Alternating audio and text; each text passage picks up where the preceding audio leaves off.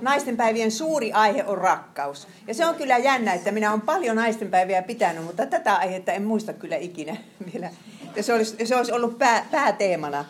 Ja ensimmäisen luennon aihe on, että rakkaus Raamatussa, siis rakkaus on yksi Raamatun suuria teemoja. Ja minähän olen nyt tänä vuonna niistä teemoista puhunut siellä jos täälläkin. Koska ne teemat osoittaa sitä, että miten yhtenäinen kirja Raamattu on. Että siellä alkaa se teema alusta ja menee loppuun. Ja niitä hirveän tärkeitä teemoja on noin 20 ja sitten vielä semmoisia vähemmän tärkeitä, että yhteensä noin 60. Ja tästä rakkausasiasta minä nyt olen puhunut oikeastaan vain Japanissa tuolla Raamattukoulussa yhden kerran. Joten minä etin eilen kiireissäni sen tietokoneelta sen äänityksen ja kuuntelin, mitä olin japaniksi puhunut monta vuotta sitten. Ja koitin tehdä tätä raamattutuntia. Varmaan monet teistä tietävätkin, että minä olen nykyään päätoimisesti hoida äitiäni, joka on saanut aivoverenvuodon ja sitten vielä veritulpan. Ja ensin meni liikunta ja sitten meni puhe. Joten mulla ei ole nyt oikein hirveästi aikaa valmistella näitä uusia asioita, mutta on kauhean mielenkiintoinen teema tämä nyt on. Mutta hiljennytään rukoukseen. Isä, pyhitä meidät totuudessa, sinun sanasi on totuus. Puhu sinä meille nyt rakkaudesta, omasta rakkaudestasi ja meidän rakkaudestamme. Sinä näet, Herra, miten väärin tätä sanaa nykyään käytetään. Anna meille joku oikein suuri oivallus tämän teeman äärellä tänä päivänä. Jeesuksen nimessä. Aamen. Vielä yksi toive. Voisinko saada paperinen älinan? Raamatun suuri teema on se, että Jumala on rakkaus. Ja tämähän nyt ei ole itsestäänselvyys. Katsokaapas maailman uskontoja. Mistä sieltä löytyy semmoinen uskonto, jossa sanotaan, että Jumala tai joku Jumala on rakkaus? Että Jumalahan on vanhurskas, sanovat islamiuskoset. Mutta eihän siellä mitään puhuta Jumalan rakastamisesta, ja että Jumala on vain pelättävä ja alistuttava ja toteltava. Mutta se on siis todella ihana asia, että tässä meidän kristiuskossa, joka on, niin onkin oikeasti se ainoa oikea uskonto, niin siinä keskustana onkin rakkaus. Ja ajatelkaa, jos Jumala olisi niin kuin pelkästään vanhurskas tai siis oikullinen, niin kuin hirveän useissa uskonnoissa Jumalat on oikullisia. Ne tekee milloin sitä, milloin tätä. Ne suuttuu ja raivoo ja ovat epäoikeudenmukaisia kaikella tavalla. Mutta se, että miten Jumala voi olla rakkaus, miten yksi Jumala voi olla rakkaus, rakkauteenhan tarvitaan aina kohde, niin se selittyy sillä, että Raamatun mukaan Jumala onkin kolmiyhteinen. Ja sen kolmiyhteisen Jumalan persoonien välillä on se rakkaussuhde. Ja sen takia voidaan sanoa, että Jumala on rakkaus. Mutta meidän aikana me sanotaan, että koska Jumala on rakkaus, niin kaikki on sallittua. Että on se kyllä jännä, että ihmiset, jotka ei erikoisemmin ole Raamattua lukeneet, että teologiasta ei mitään tiedä, niin sanomalehtimiehet ja kaikki tämmöiset kolumnistit, ne on niin varmoja siitä, että ne tietää, että Jeesus opetti vaan rakkautta. Ja se tarkoittaa sitä, että saa rakastaa ketä tahansa, miten tahansa ja milloin tahansa. Siinä ei ole mitään rajoja. Ja etenkin sillä perustellaan sitä, että tämä vanha-aikainen perhesysteemi, sen saa kumota. Että 6. käsky tässä nyt on sitten maalitauluna, kun puhutaan siitä, että Jumalahan on rakkaus ja Jeesuksen pääsanomahan oli rakkaus. Ja aloitetaan tuosta paratiisista, minkälainen rakkaus se siellä vallitsi. Siis se oli se rakkauden paikka, oikein varsinainen paikka. Jumala rakasti ihmistä ja ihminen rakasti Jumalaa. Jumala tuli sinne kylään joka päivä illan viiletessä. Ja ihmiset rakastivat toisiansa, siis Aatami ja Eeva. Se oli niin ihanaa rakkautta, että kun Aatami ensimmäisen kerran Eevan näki, niin sanoi, että tässä se on. Tämä on luu minun luustani ja liha minun lihastani. Että ollaan yhtä. Niin syvä rakkaus. Ja oikeasti tämä elämä ei ole mistään kotosi, jos ei siihen sisälly oikeaa rakkautta. Sitä, että joku oikeasti rakastaa minua ja minä saan oikeasti rakastaa jotakuta. Se on, kuulkaas, yksi elämän suuri mielekkyys ja tarkoitus. Ja minä väittäisin, että monella meidän aikamme ihmisillä on niin paha olla, kun tuntuu, että ei minua kukaan rakasta ja enkä minä rakasta ketään. Mutta Jumala ei antanut semmoista systeemiä, että hän olisi ohjelmoinut Aatamin ja Eevan nappia painamalla, että sitten rakastatte minua. Siis niin kuin tietokoneohjelmointi, että pakko rakastaa minua. Koska ei se ole rakkautta. Rakkauteen sisältyy aina valinta. Ja sen takia se piti pistää se hyvä ja pahan tiedon puu sinne paratiisiin, että katsotaan, että rakastaako nämä vai eikö ne rakasta. Ja niinhän siinä sitten kävi, että ihminen lankesi syntiin, kun sai sen valinnan mahdollisuuden.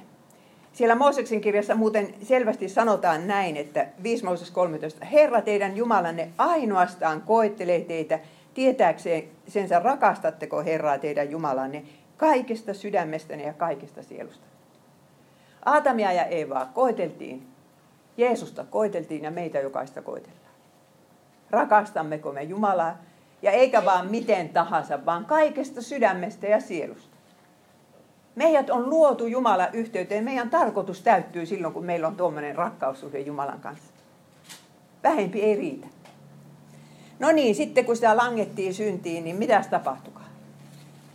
Siinä tapahtui semmoinen ratkaiseva tragedia, että sen jälkeen ihmisen rakkaus alkoi suuntautua pahaan. Minä katsoin eilen illalla unissani vielä viimeiseksi sängyssä maaten Raamatun hakusanakirjasta rakkauskohdat läpi. Ja kuinka monta kertaa siellä sanotaan, että tehän rakastatte valhetta. Te rakastatte pimeyttä. Ja ollaan synniorgia ja himojen orgia. Että ihmisen sydän, jonka piti rakastaa Jumalaa ja lähimmäistä, se kääntyykin pimeyttä kohti. Ja uskokaa tai älkää, niin näin on asia. Tätä tarkoittaa, että ihminen on todella pohjaa myöten syntynyt. Ja meidän aikamme yksi tragedia on se, että sitä ei uskota. Sitä ei uskota lapsen kasvatuksessa eikä missään. Että pohjimmiltaan ihminen on paha ja rakastaa pahaa ja pimeyttä.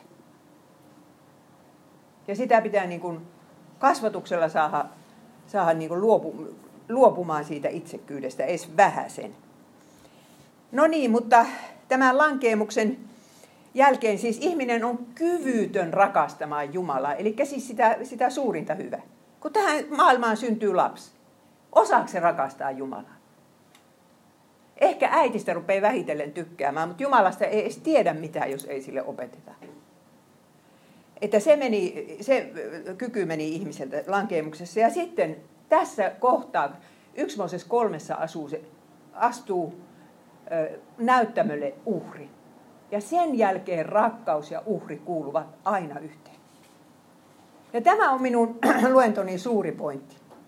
Että kun nykyaikaan ajatellaan, että rakkaus on semmoinen hyvä tunne.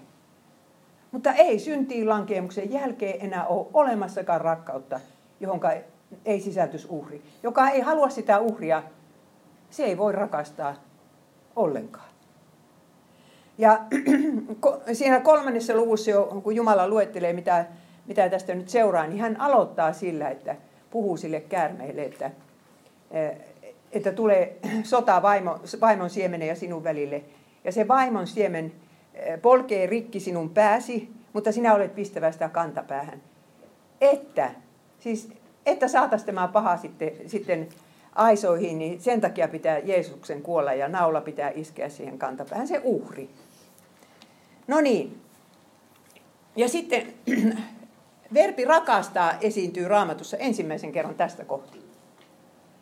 Kun Jumala sanoo Abrahamille, että ota Iisak ainokainen poikasi, jota rakastat, ja mene Moorian maahan ja uhraa hänet siellä polttouhriksi vuorella, jonka minä sinulle sanon. Abraham on tässä vaiheessa 115 vuotta vanha. Ja se 100 vuotta oli odottanut sitä poikaa. Ja sitten kun se on tämmöinen teini-ikäinen, niin sitten Jumala pamauttaa tuommoisen vaatimuksen.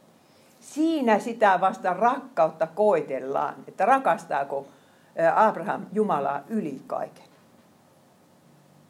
Mutta oikeastihan tämä koko tapaus on ennakkokuvaa Jumalan omasta rakkaudesta.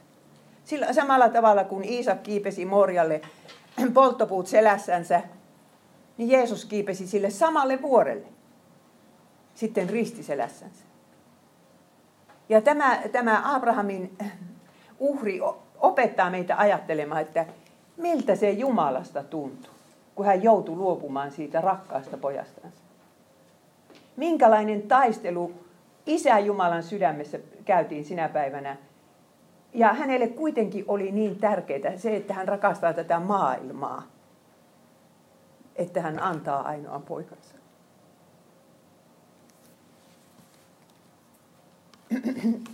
No niin, jos paratiisissa olisi pysytty, niin ei olisi tarvittu edes mitään käskyjä. No siellä oli se yksi käsky, että kaikista muista puista saatte syödä, mutta ei tästä yhdestä. Se yksi käsky olisi riittänyt. Mutta nyt kun kerran langettiin syntiin, niin piti antaa nuo 10 käskyä, että me tietäisiin, miten sitä rakastetaan. Nämä käskyt opettaa meille, että miten sitä konkreettisesti rakastetaan.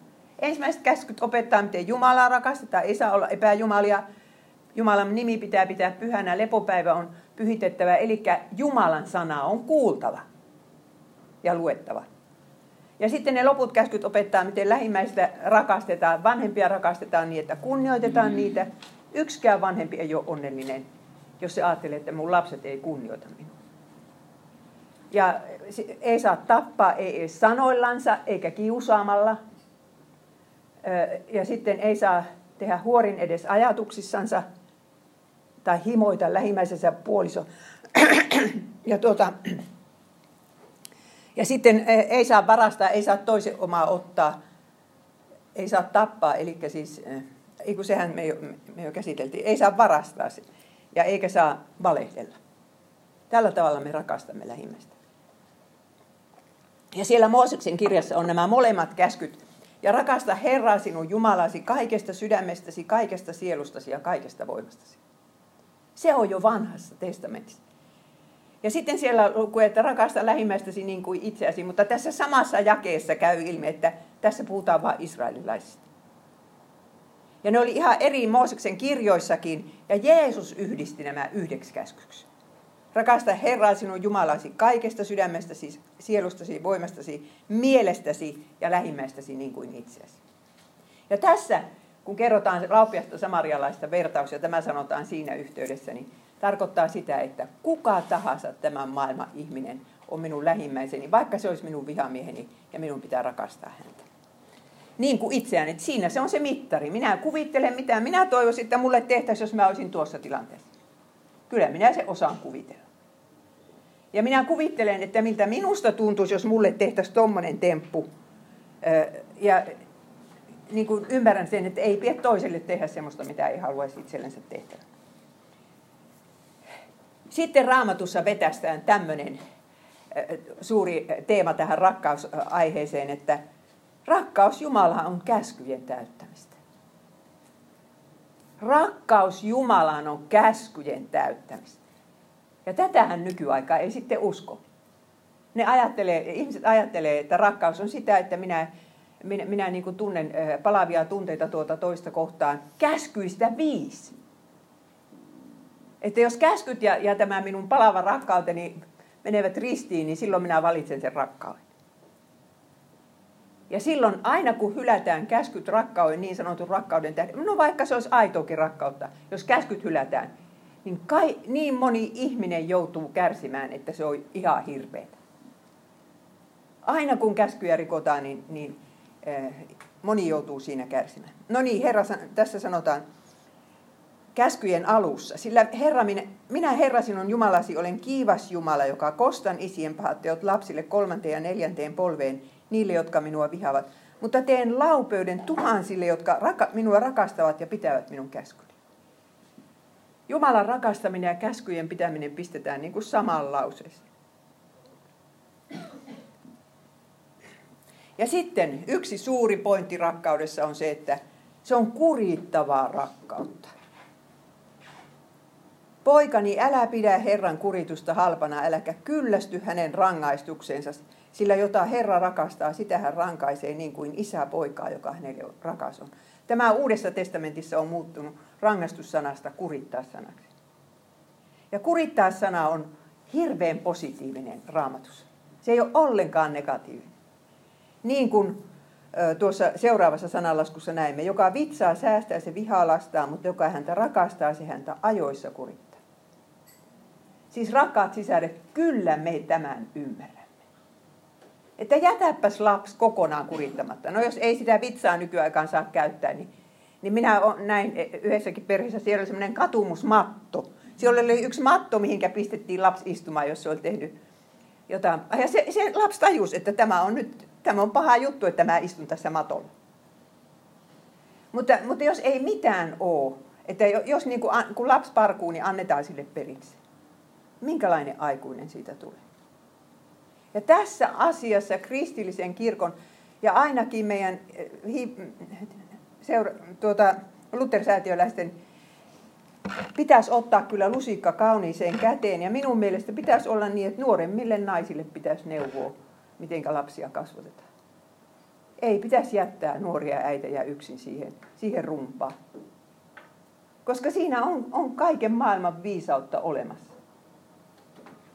No jos ei minulla ole, kun mulla ei ole omia lapsia, mutta varmaan monella muulla on. Ja mietipäs nyt omia elämäsi tragedioita tältä kannalta, että jotain Herra rakastaa, sitä hän kurittaa. Jos sulla ei olisi ollut niitä suruja, joita sinä et mielelläsi olisi elämässä ottanut, joka niin kuin sinun mielestäsi pilaa sinun elämäsi, niin se voisi olla merkki, ettei Herra rakastakaan sinua. Niin kuin Hebraalaiskirja sanoo, että se on sitten äpärä eikä lapsi. Että tänä päivänä tästä naistenpäivästä nyt viet kotiin sen tiedon, että ne tragediat, mitkä sulla on elämässä, niin ne on sitä varten, että jotain Herra rakastaa, sitä hän kurittaa.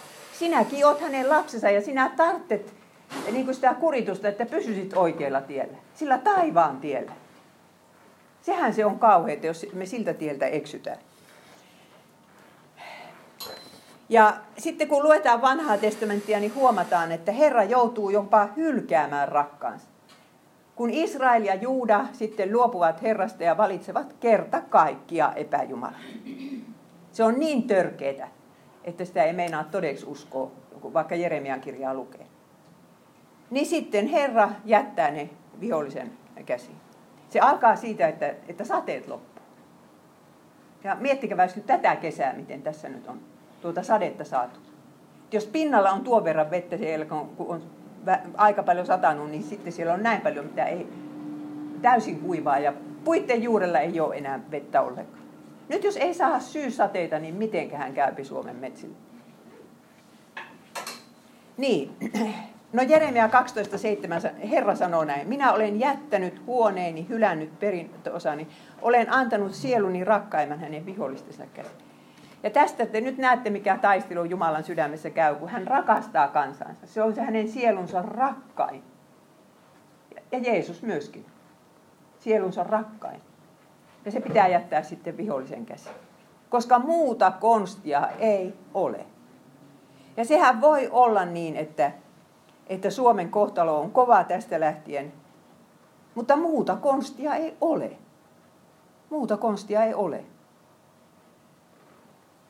Niin, tarkoitus olisi, että me oppisimme uskoa tässä elämän koulussa sitten siinä pakkosiirtolaisuudessa ja muussa. Ajatelkaa, me säästyttiin siitä pakkosiirtolaisuudesta, minkä virolaisetkin joutui. Ei tarvinnut sodan jälkeen kenenkään lähteä Siperiaan. Mutta minkä verran siitä on Jumalaa kiitetty? Minkä verran häntä nyt kunnioitetaan? Ja sitten tämä Herran rakkaus on siitä ihanaa, että kun se on yksipuolista. Luther sanoo, että aine verlorene liebe, kadotettu rakkaus. Että Jumala rakastaa yksipuolisesti, vaikka hän tajuaa, että tuo ei minusta yhtään väliä. Hän jaksaa rakastaa. Ja tästä minä puhun seuraavalla raamattutunnilla enemmän, koska koko Hosean kirja opettaa, että mitä tämä on. Mutta tässä on nyt yksi lainaus Hoseasta. Sitten Herra sanoi minulle, mene vielä ja rakasta naista, jota hänen puolisonsa rakastaa, mutta joka rikkoo avion. Niin kuin Herra rakastaa israelilaisia, mutta nämä kääntyvät muiden jumalien puolelle. Ja me emme ymmärtäisi Jumalan sydämen tuskaa ollenkaan, jollei sitä verrattaisi tähän petetyn ja jätetyn miehen tuskaan. josta minä puhun seuraavalla raamattun. Mutta että on ihanaa, että maailmassa on tämmöinen aine verlorene liipe. Semmoinen rakkaus, joka ei katso, että onko tuo minun rakkauden kohde sen arvoinen, että minä rakastaisin häntä. Rakastaa joka tapauksessa. Rakastaa vaikka se toinen tekisi minkä kamalan tempun. Mutta samassa Hosean kirjassa sitten tulee tämmöinenkin lause, että en minä enää heitä rakasta. No, hebrean kielessä on kaksi rakkaussanaa, niin kuin on kreikassakin. Ja tässä on nyt sitten se rakkaussana, joka on vähän niin kuin samanlainen niin kuin ihmisten välinen rakkaus. Mutta tästä lauseesta me kuitenkin näemme sen, että Jumalan kärsivällisyydelle tulee raja. Vaikka hän kuinka rakastaisi, niin sille kärsivällisyydelle tulee raja ja niin kuin, sitten hän alkaa antaa niitä onnettomuuksia oikein suoltamalla. Kyllä minä olen tuota Japaniakin ajatellut. Montako tragediaa sinnekin on tänä kesänä iskenyt. Se on ihan sydäntä särkevä. Että kansain lentokentän siltaa iskeytyy semmoinen laiva, että siitä ei pääse nyt yli. Sehän on täydellinen katastrofi. Että mitähän ne japanilaiset siellä miettii. Ja tämä on viimeinen sitaatti Vanhasta testamentista. Herra sinun Jumalasi on sinun keskelläsi sankari, joka auttaa. Hän ilolla iloitsee sinusta. Hän on ääneti, sillä hän rakastaa sinua. Hän sinusta riemulla riemuitsee. Siis kun meillä tulee elämässä se tosi paha paikka. Ja me yritetään uskoa, että Herra on sankari, joka auttaa. Kyllä se on kaikki valtias, kyllä se nyt auttaa. Ja Jumala ei puhu mitään. On ihan hiljaa. Ei ainakaan tunnu miltään. Jumalahan puhuu sanassansa ja sakramenteissansa kyllä. Mutta usein meistä sitten se ei niin kuin sydämessä tunnu miltään. Ja tuntuu, että jumalasuhe on nollassa. Mutta siinä vaiheessa pitää kuitenkin uskoa, että hän on ääneti, koska hän rakastaa sinua. Niin kuin se kanaanilaisen naisen edessä, kun Jeesus ei puhunut mitään. Tarkoitus oli antaa sille naiselle suuri usko. Hän sanoi sitten, että nainen, suuri on sinun uskosi. Että jos me aina saataisiin se lohtu heti paikalla, kun tuntuu pahalta, niin mihin sitä suurta uskoa sitten tarvittaisiin. Mutta minä toistan sen, että Jumalahan kyllä puhuu. Kyllä hän puhuu sanassansa. Kun te menette kirkkoon ehtoolliselle ja luette itse raamattua, niin se on Jumalan sana. Tuntuu miltä tuntuu. Ja silloinhan sitä tarvitaan, sitä lohdutusta, kun on näitä suuria suruja, että kyllä minä olen monta kertaa esimerkiksi vaikka tärpistä saanut sen suuren lohdutuksen. No niin, nyt mennään sitten Uuteen testamenttiin, mitä siellä puhutaan rakkaudesta. Tässä se on se maailman suurin rakkauden tunnustus, joka tulee jo Matteuksen 3. luvussa. Ja tämä on oikeastaan sitaatti siitä Abrahamin uhrista. Kun Jeesus kastetaan, niin taivaasta kuuluu ääni. Tämä on minun rakas poikani, johon minä olen mielistynyt. Ota Iisak, ainokainen poikasi, jota rakastat, ja uhraa hänet. No tässä se alkaa se Jeesuksen uhritie. Taivaallinen isä niin kuin luovuttaa poikansa sille tielle. Mutta hän sanoo, Jumala sanoo oikein onnellisena, että johon minä olen mielistynyt, että löytypäs yksi ihminen, joka täytti ne käskyt, joka vastusti kiusaajaa. Ja tämä rakkauden tunnustus on siellä kahdesti. Jeesuksen ura alussa ja sitten lopussa.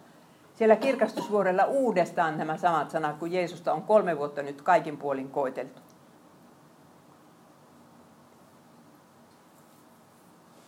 Tässä se on maailmankaikkeuden ytimessä oleva suuri rakkaus.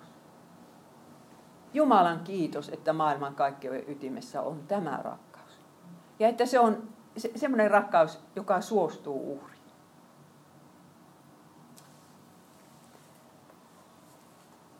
Ja tämähän se nyt on se Raamatun tärkein lause rakkaudesta, Johannes 3:16. Sillä niin on Jumala maailmaa rakastanut. Siis ei pelkästään poikaansa, vaan maailmaa, joka ikistä iikkaa täällä. Sillä niin on Jumala maailmaa rakastanut, että hän antoi ainokaisen poikansa, ettei yksikään, joka häneen uskoo, hukkuisi, vaan hänellä olisi iankaikkinen elämä. Että Jumala antoi niin suuren uhri, että sen suurempaa uhria ei voida antaa. Mutta tässä samassa lauseessa on se vakavuus. Ei se ole niin, että kaikki pääsee taivaaseen. Koska kerran Jumala kaikkia on rakastanut ja koko maailma on rakastanut ja kaikkien tähden poikansa antanut. Se on totta. Mutta joka se uhri hylkää, niin sitten hän hukkuu. Hukkuu sinne kadotukseen, sinne tuliseen järveen, niin kuin Ilmestyskirja sitä kuvaa.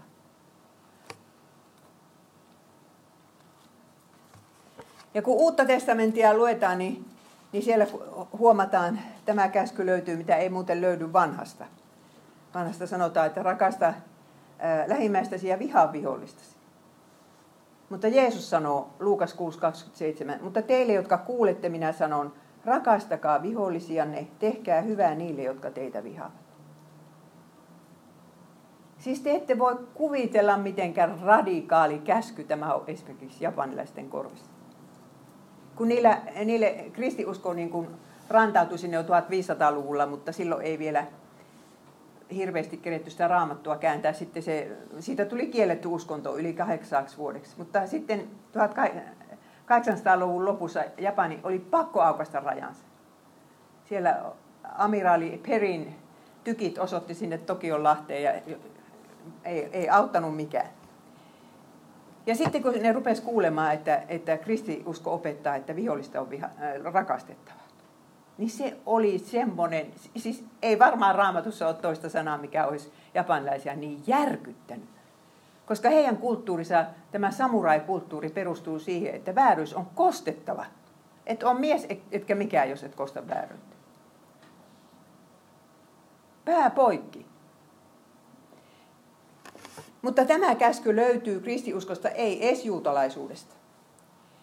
Ja Jumalan rakkaus leviää tässä maailmassa sillä lailla, että siellä täällä on sentään ihmisiä, jotka antaa anteeksi. Ja kyllä me tiedämme sen, että miten vaikea on antaa anteeksi. Kun minulle on tehty vääryyttä, niin se on, en tiedä onko ihmisen elämässä sen vaikeampaa läksyä. Ja minä annan anteeksi. Mutta että on semmoisia, jotka niin kuin rakastaa vihollisia. No, sanotaan nyt vaikka korjeten puu. Oletteko te lukeneet siitä hollantilaisesta täti-ihmisestä, jonka siskon ne natsit tappoivat ja isäkin kuoli sitten siellä keskitysleirillä. Niin sitten kun se oli pitämässä sodan jälkeen kokousta, niin se näkikin sitten siellä kuulijoissa yhden saksalaisen miehen, joka oli ollut kauhea vartija siellä keskitysleirillä. Ja kävi sydämessä hirveän kamppailu, että mitä minä teen. Muistaakseni se oli vielä niin, että tämä mies oli lyönyt ja hakannut sitä siskoa. Niin kyllähän sitten kuitenkin niin kuin ojensi sen kätensä ja teki sovinnon. Ja mitä se sitten merkitsi sille saksalaismiehelle? Ja mitä se merkitsee tälle maailmalle, että semmoista rakkautta on olemassa? No enpä tiedä, minkä verran tässä voidaan ruveta kehumaan, että me olemme siinä onnistuneet. Mutta Jumalan kiitos, että joku on onnistunut. Ja sitten siellä on Uudessa testamentissa se rakkauden määritelmä, jossa niin kuin kuvataan, oikein Paavali kuvaa sen, että minkälainen uhri se on maksettava tästä rakkaudesta. Jos sinä aiot miestäsi rakastaa, niin ei auta kuin rakastaa tällä tavalla. Jos sinä rakastat miestä sillä lailla, että 50-50, että sen on sitten kans oltava mulle just yhtä hyvää kuin minä olen sille. Mitenkä käy? Mutta tässä sanotaan, rakkaus on pitkämielinen. Siis sinun pitää olla pitkämielinen, lempeä, et saa kadehtia, et kerskata, et pöyhkeillä, et käyttäytyä sopimattomasti, et etsiä omasi. Et katkeroitua, et muistella kärsimäsi pahaa, et iloita vääryydestä, vaan iloitset yhdessä totuuden kanssa. Kaikki pitää peittää uskoa, toivoa ja kärsiä, ja rakkaus ei koskaan häviä. Kun sinä tästä maailmasta lähdet, niin onpas yksi asia, mikä ei häviä. Se rakkaus. Se uhrautuva rakkaus, mitä sinä jollekulle osoitat. Se me saadaan viedä mennessämme taivaaseen. 2 asiaa Raamatussa sanotaan, jotka ei koskaan häviä. Jumalan sana ja rakkaus. Mutta minä nyt vielä haluan sanoa siitä uhrista, että rakkaus ei onnistu ilman uhria.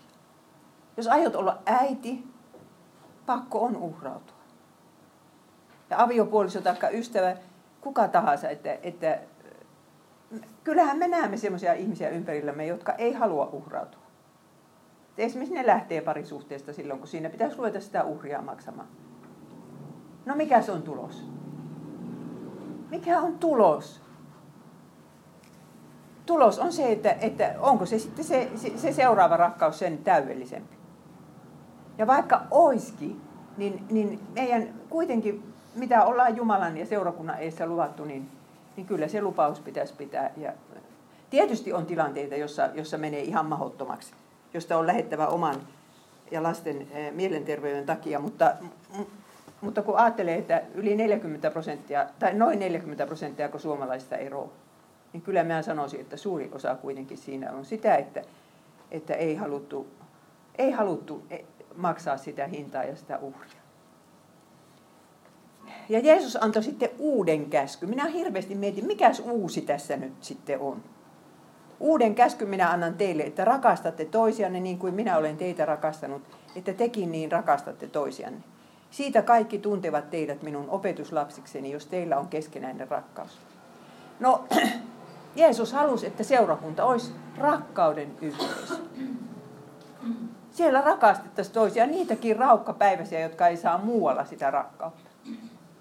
Joka astuu teidän seurakunnan ovesta sisälle, niin että joku olisi osoittamassa sitä siellä, että sinusta kyllä täällä välitetään. Ja tässä on kristinuskon vetovoima aina ollut. Mutta valitettavasti seurakuntaan, kun seurakuntaan, minä nyt en puhu kansankirkosta, kun minä puhun näistä meidänkin seurakunnista ja Japanin seurakunnista, mihin minä olen tutustunut, niin kyllä siellä aina joku riidankylväjäkin sinne sotkeutuu, joka tekee sitten toisten elämän ja pastorielämän vaikeaksi. Että kyllä meidän pitäisi niin kuin miettiä sitä, että en kai minä vaan seurakunnassa ole mikään riidankylväjä. Koska sielläkin on se uhri, mikä on uhrattava, että ei tämä ole täydellinen paikka. Tuo pappi ei ole täydellinen pappi. Ja nämä muut seurakuntalaiset on kukaan minkäkinlaisia. Mutta se on se uusi käsky, että seurakunta olisi rakkauden paikka, missä sitten äidittömät löytää äidin ja sisarettomat löytää sisaren. Sitten se Jeesus puhuu tästä enemmän rakastamisesta. Aika kova sana, jota nykyaikaan oikeastaan kukaan ei usko tätä. Joka rakastaa isänsä tai äitiänsä enemmän kuin minua, se ei ole minulle sovelias. Joka rakastaa poikansa tai tytärsensä enemmän kuin minua, se ei ole minulle sovelias. Jotenkin kun minä tätä lausetta luin, niin nyt mulle niin kuin selvisi, että ihminenhän aina rakastaa jotakin enemmän kuin toista. Jeesus sanoi, että ei voi palvella Jumalaa ja mammona. Jompaa kumpaa niistä me rakastetaan enemmän. Ja joka asettaa isänsä ja äitinsä niin kuin Jeesuksen yläpuolelle tai edes omat lapsensa, niin se ei voi olla sovelias. Siis silloin käy sillä lailla, että ihminen palvelee sitä, jota hän rakastaa eniten. Ja jos te rakastatte poikaanne ja tytärtänne enemmän kuin Jeesusta, niin se on vääränlaista rakkautta. Jos teidän isä, äiti tai muu perheessä estää teitä esimerkiksi vaikka käymästä kirkossa. Siis siinähän se mitataan, mikä meidän Jumala on. Että meidän epäjumala on se, joka estää meitä käyttämästä armonvälineen. Ei ole aikaa lukea Raamattua, ei ole aikaa käydä kirkossa.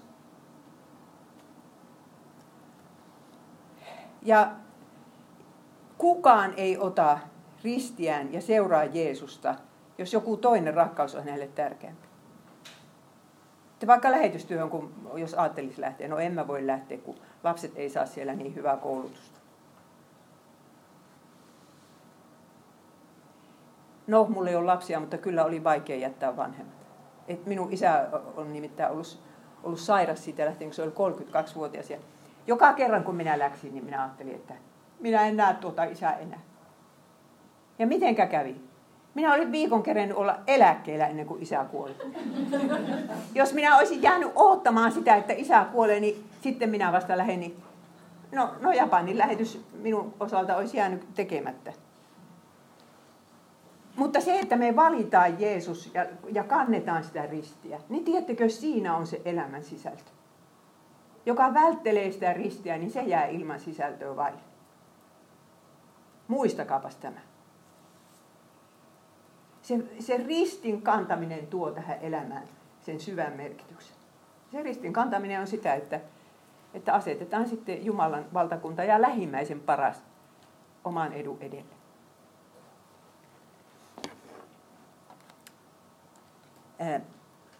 Ja kuten minä jo sanoin vanhan testamentin kohdalla, niin nyt Jeesus sen toistaa uuden testamentin kohdalla.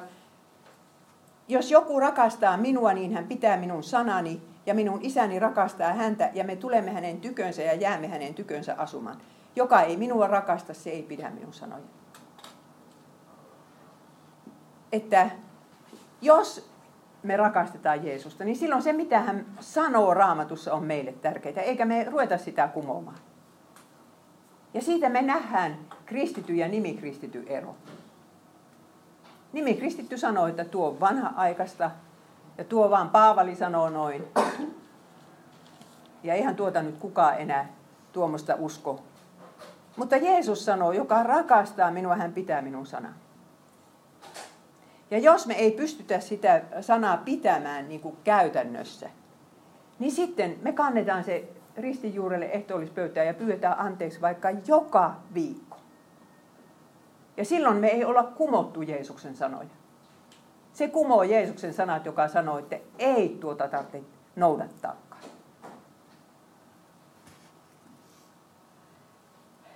Ja Johannes 15:13 sanotaan, sen suurempaa rakkautta ei ole kenelläkään kuin, että hän antaa henkensä ystävänsä edestä. Tässä on se suurin uhri, suurin rakkauden uhri, että Jeesus antoi henkensä ystäviensä, eli meidän edestämme. Ja haluaisin, että jokainen meistä nyt näiltä naisten päiviltä lähtee kotiin tietäen, että minä olen noin suuren rakkauden arvoinen. Vaikka kukaan muu ei rakasta, niin minä olen noin suuren rakkauden arvoinen, että Jeesus antoi henkensä minun edestäni. Sen suurempaa rakkautta ei ole olemassakaan. Sinä olet maailman suurimman rakkauden arvoinen. Ja tämä raamatulause, jota minä niin monta kertaa Japanin opiskelijalähetyksessä siteerasin, että siinä on rakkaus, ei siinä, että me rakastimme Jumalaa, vaan siinä, että hän rakasti meitä ja lähetti poikansa meidän syntiemme sovitukseen. Jos ruvetaan sitä aitoa rakkautta ehtimään, niin kyllä se vaan, tämä meidän sydän on niin puutteellinen, että sieltä se löytyy Jeesuksen sydämestä. Ja kun ajattelee sitä Getsemanen taistelua, että Jeesus veri hikeä vuodattaa. Ja sanoo, että minä olen, miten se olkaa, miksi minä koskaan tuota sanaa muista, minä olen ahdistunut kuolemaan asti. Kun Jeesus niin harvoin puhuu tunteistansa, niin tässä hän on niin kamalassa ahdistuksessa, että hän pyytää, että ne opetuslapset valvosivat. Ja mikä se taistelu on, mitä Jeesus käy tuossa Getsemanessa? Niin, että makaa kasvoillansa ja vielä sanoo Hebraalaiskirja, että hän huusi siinä. Onko teillä joskus ollut sellainen tilanne, että ette jaksa edes istua, makaatte matolla? Niin sehän on sitä, että on kamala tuska sydämessä. Ja Jeesuksen sydämessä oli se tuska, että hänen pitää luopua isän rakkaudesta. Hän joutuu nyt Jumalan vihan alle kaikkien meidän syntiemme takia. Se, että meillä ei ollut sitä rakkautta. Siinä taistellaan niin kuin Jeesuksen sydämessä kaksi rakkautta. Rakkaus isää kohtaan ja rakkaus meitä kohtaan. Ja hän teki sen uhrin, että hän luopui isän rakkaudesta. Jäi hänen vihansa alle, että hän saisi meidät taivaaseen. Ja ne on armon välineet, jotka tuovat tämän rakkauden meidän ulottuvillemme. Se ei ole missään tyhjässä ilmassa, kun siihen tarvitaan kastetta, Jumalan sanaa ja ehtoollista. Sieltä se rakkaus löytyy. Ja itse asiassa kasteen hetkellä Jumala sanoo meille täsmälleen samat sanat, kun hän sanoo Jeesukselle. Tämä on minun rakas poikani tai tyttäreni, johon minä olen mielistynyt. Siinä se puetaan se Jeesuksen vanhurskauksen kastettavan ylle. Ja se kastettava näyttää sitten ihan yhtä täydelliseltä kuin Jeesuskin.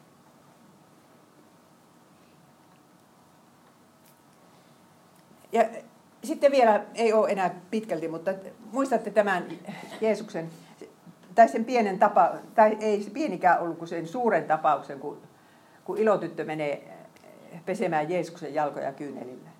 Ja Jeesus kertoo siinä pienen vertauksen kahdesta velallisesta, josta toinen saa anteeksi paljon ja toinen vähän. Kun heillä ei ollut millä maksaa, antoi hän molemmille velan anteeksi. Kumpi heistä siis rakastaa häntä enemmän? Simon vastasi ja sanoi, minun mielestäni se, jolle hän antoi enemmän anteeksi. Hän sanoi, oikein sinä ratkaisit. Sen tähden minä sanon sinulle, tämän naisen paljot synnit ovat anteeksi annetut. Aijaa, tässä on se vanha käännös. Se oikeasti pitäisi kääntää näin, että sen tähden hän rakasti paljon. Mutta jolle vähän anteeksi annetaan, se rakastaa vähän. Että jos me sitä kysytään, että miten ihmeessä minä saisin sydämeeni enemmän rakkautta Jeesusta kohtaan, vastaus on se, että kun näen syntejäni yhä syvemmin. Kun siellä minun sydämessä kyllä on sitä syntiä. Mutta kun torjunta on niin kova, että sitä vaan näkee ne synnit toisessa ihmisessä eikä itsessänsä. Mutta mitä enemmän me sitä nähdään ja huomataan, että Jeesus antaa anteeksi ja koetaan se ehtoollispöydässä, niin sitä enemmän me rakastamme. Mitenkään muuten rakkaus ei synny. Ei esimerkiksi vaikka ylistämällä. Ei lainkaan. Rakkaus syntyy anteeksi antamuksesta ja sen yhä kokemisesta yhä uudelleen. Niin kuin Luther sanoi, että missä syntien anteeksi antamus on, siellä on elämä ja autuus.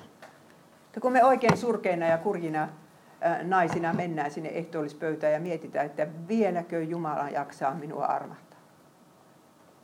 Vaikka minä olen tämmöinen ja elämässäni on se ja se asia, mitä minä en saa muutetuksi, vaikka kuinka yrittäisin. Ja sitten me saadaan se ehtoollisleipä ja tajutaan, että tässä se Jeesus taas tuli minun luokseni. Niin jos jokin meidän sydämestä rakkautta antaa, niin se on tämä. Ja rakkaus on oikeasti hengen hedelmä. Mutta hengen hedelmä on rakkaus, ilo, rauha, pitkämielisyys, ystävällisyys, hyvyys, uskollisuus, sävyisyys, itsensä hillitseminen. Se kasvaa armosta, armon välineiden kautta. Koska hengen hedelmän kasvamiseen aina tarvitaan sitä armoa ja armon välineitä. Ja sen takia se on nyt, rakkaat sisaret, tärkeää. Minä taas kysyn teiltä, luetko sinä Raamattua joka päivä? Luetko hyviä kirjoja? Minä raahasin tänne ja huomenna menen Tampereelle, niin sinnekin vielä kauheasti noita kirjoja. Ne on kirjoitettu huonoa Raamatun lukijaa varten. Ja kaikki ne kirjat menee jonakin päivänä loppuun myydyksi ja niitä ei saa enää. Niin kyllä minä nyt ihan todella sydämestäni suosittelen omia kirjojani, että joka Iikka ottaa tuosta yhden kirjan ennen kuin lähtee kotiinsa. Minä suosittelen niitä myös. Joo. Kiitoksia niistä. Yleensä se on niin, että jos joku lukee yhden minun kirjan, sitten se lukee toisenkin. Lukee kaikki. Niin. Ja monta kertaa. No niin. Mutta käyttekö te siis kirkossa ja raamatupiirissä? Pitää käydä kuuntelemassa raamatullista saarnaa ja raamattupiiri myöskin. Voi kun minä toivoisin, että jokainen nainen kävisi raamattupiirissä. Jos ette oikein tiedä, minkälainen on hyvä raamattupiiri, niin tähän voitte kuunnella Patmos, Radio Patmoksen ilosanoma piiri. Kuuluuko täällä Patmos? Radiosta. Ei kuulu Hämeenlinnassa tällä hetkellä. No entäs Lahdessa? No entäs Tampereella? Niin, no nettiradiosta se kuuluu. Ja sitten niitä voi jäljestäpäin kuunnella ilosanoma piirin sivuilta, milloin tahansa. Kuunnelkaas yksi, niin kuulette, minkälainen on. On niin kuin hyvä raamattupiiri, missä keskustellaan raamatusta. Jeesus sanoo lopun ajoista tämmöisen kamalan lauseen. Kun laittomuus pääsee valtaan, katoaa useimpien rakkaus.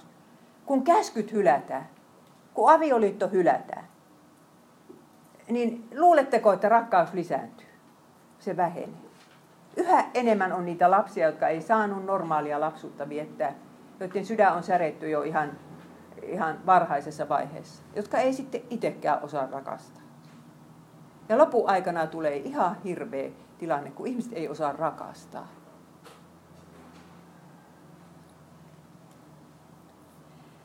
Vielä kerran Hebraalaiskirjeessä tämä rakkaus ja kuritus liitetään yhteen, niin että me ei voida ajatella niin, että tämä on vanhan testamentin sana, vaan katsokaa mitä lukee Uudessa testamentissa. Vanhassa ei puhuttu ruoskimisesta mitään, mutta tähän se on lisätty. Jota Herra rakastaa, sitä hän kurittaa ja hän ruoskii jokaista lasta, jonka hän ottaa huomaansa. Selkäsauna Jumalalta, minä nyt en puhu tässä, kun Suomen laki kieltää sen selkäsauna, mutta Jumalalta on parempi kuin se, että me joudutaan helvettiin. Ja sen takia vaikka saataisiin ruoskaa, siis toisinahan se tuntuu, että Jumala kohtelee minua niin kuin tosiaan ruoskalla löysi. Niin meidän pitää vaan ajatella, että se on sitä rakkaan isän kuritusta. Hän kurittaa, koska hän rakastaa.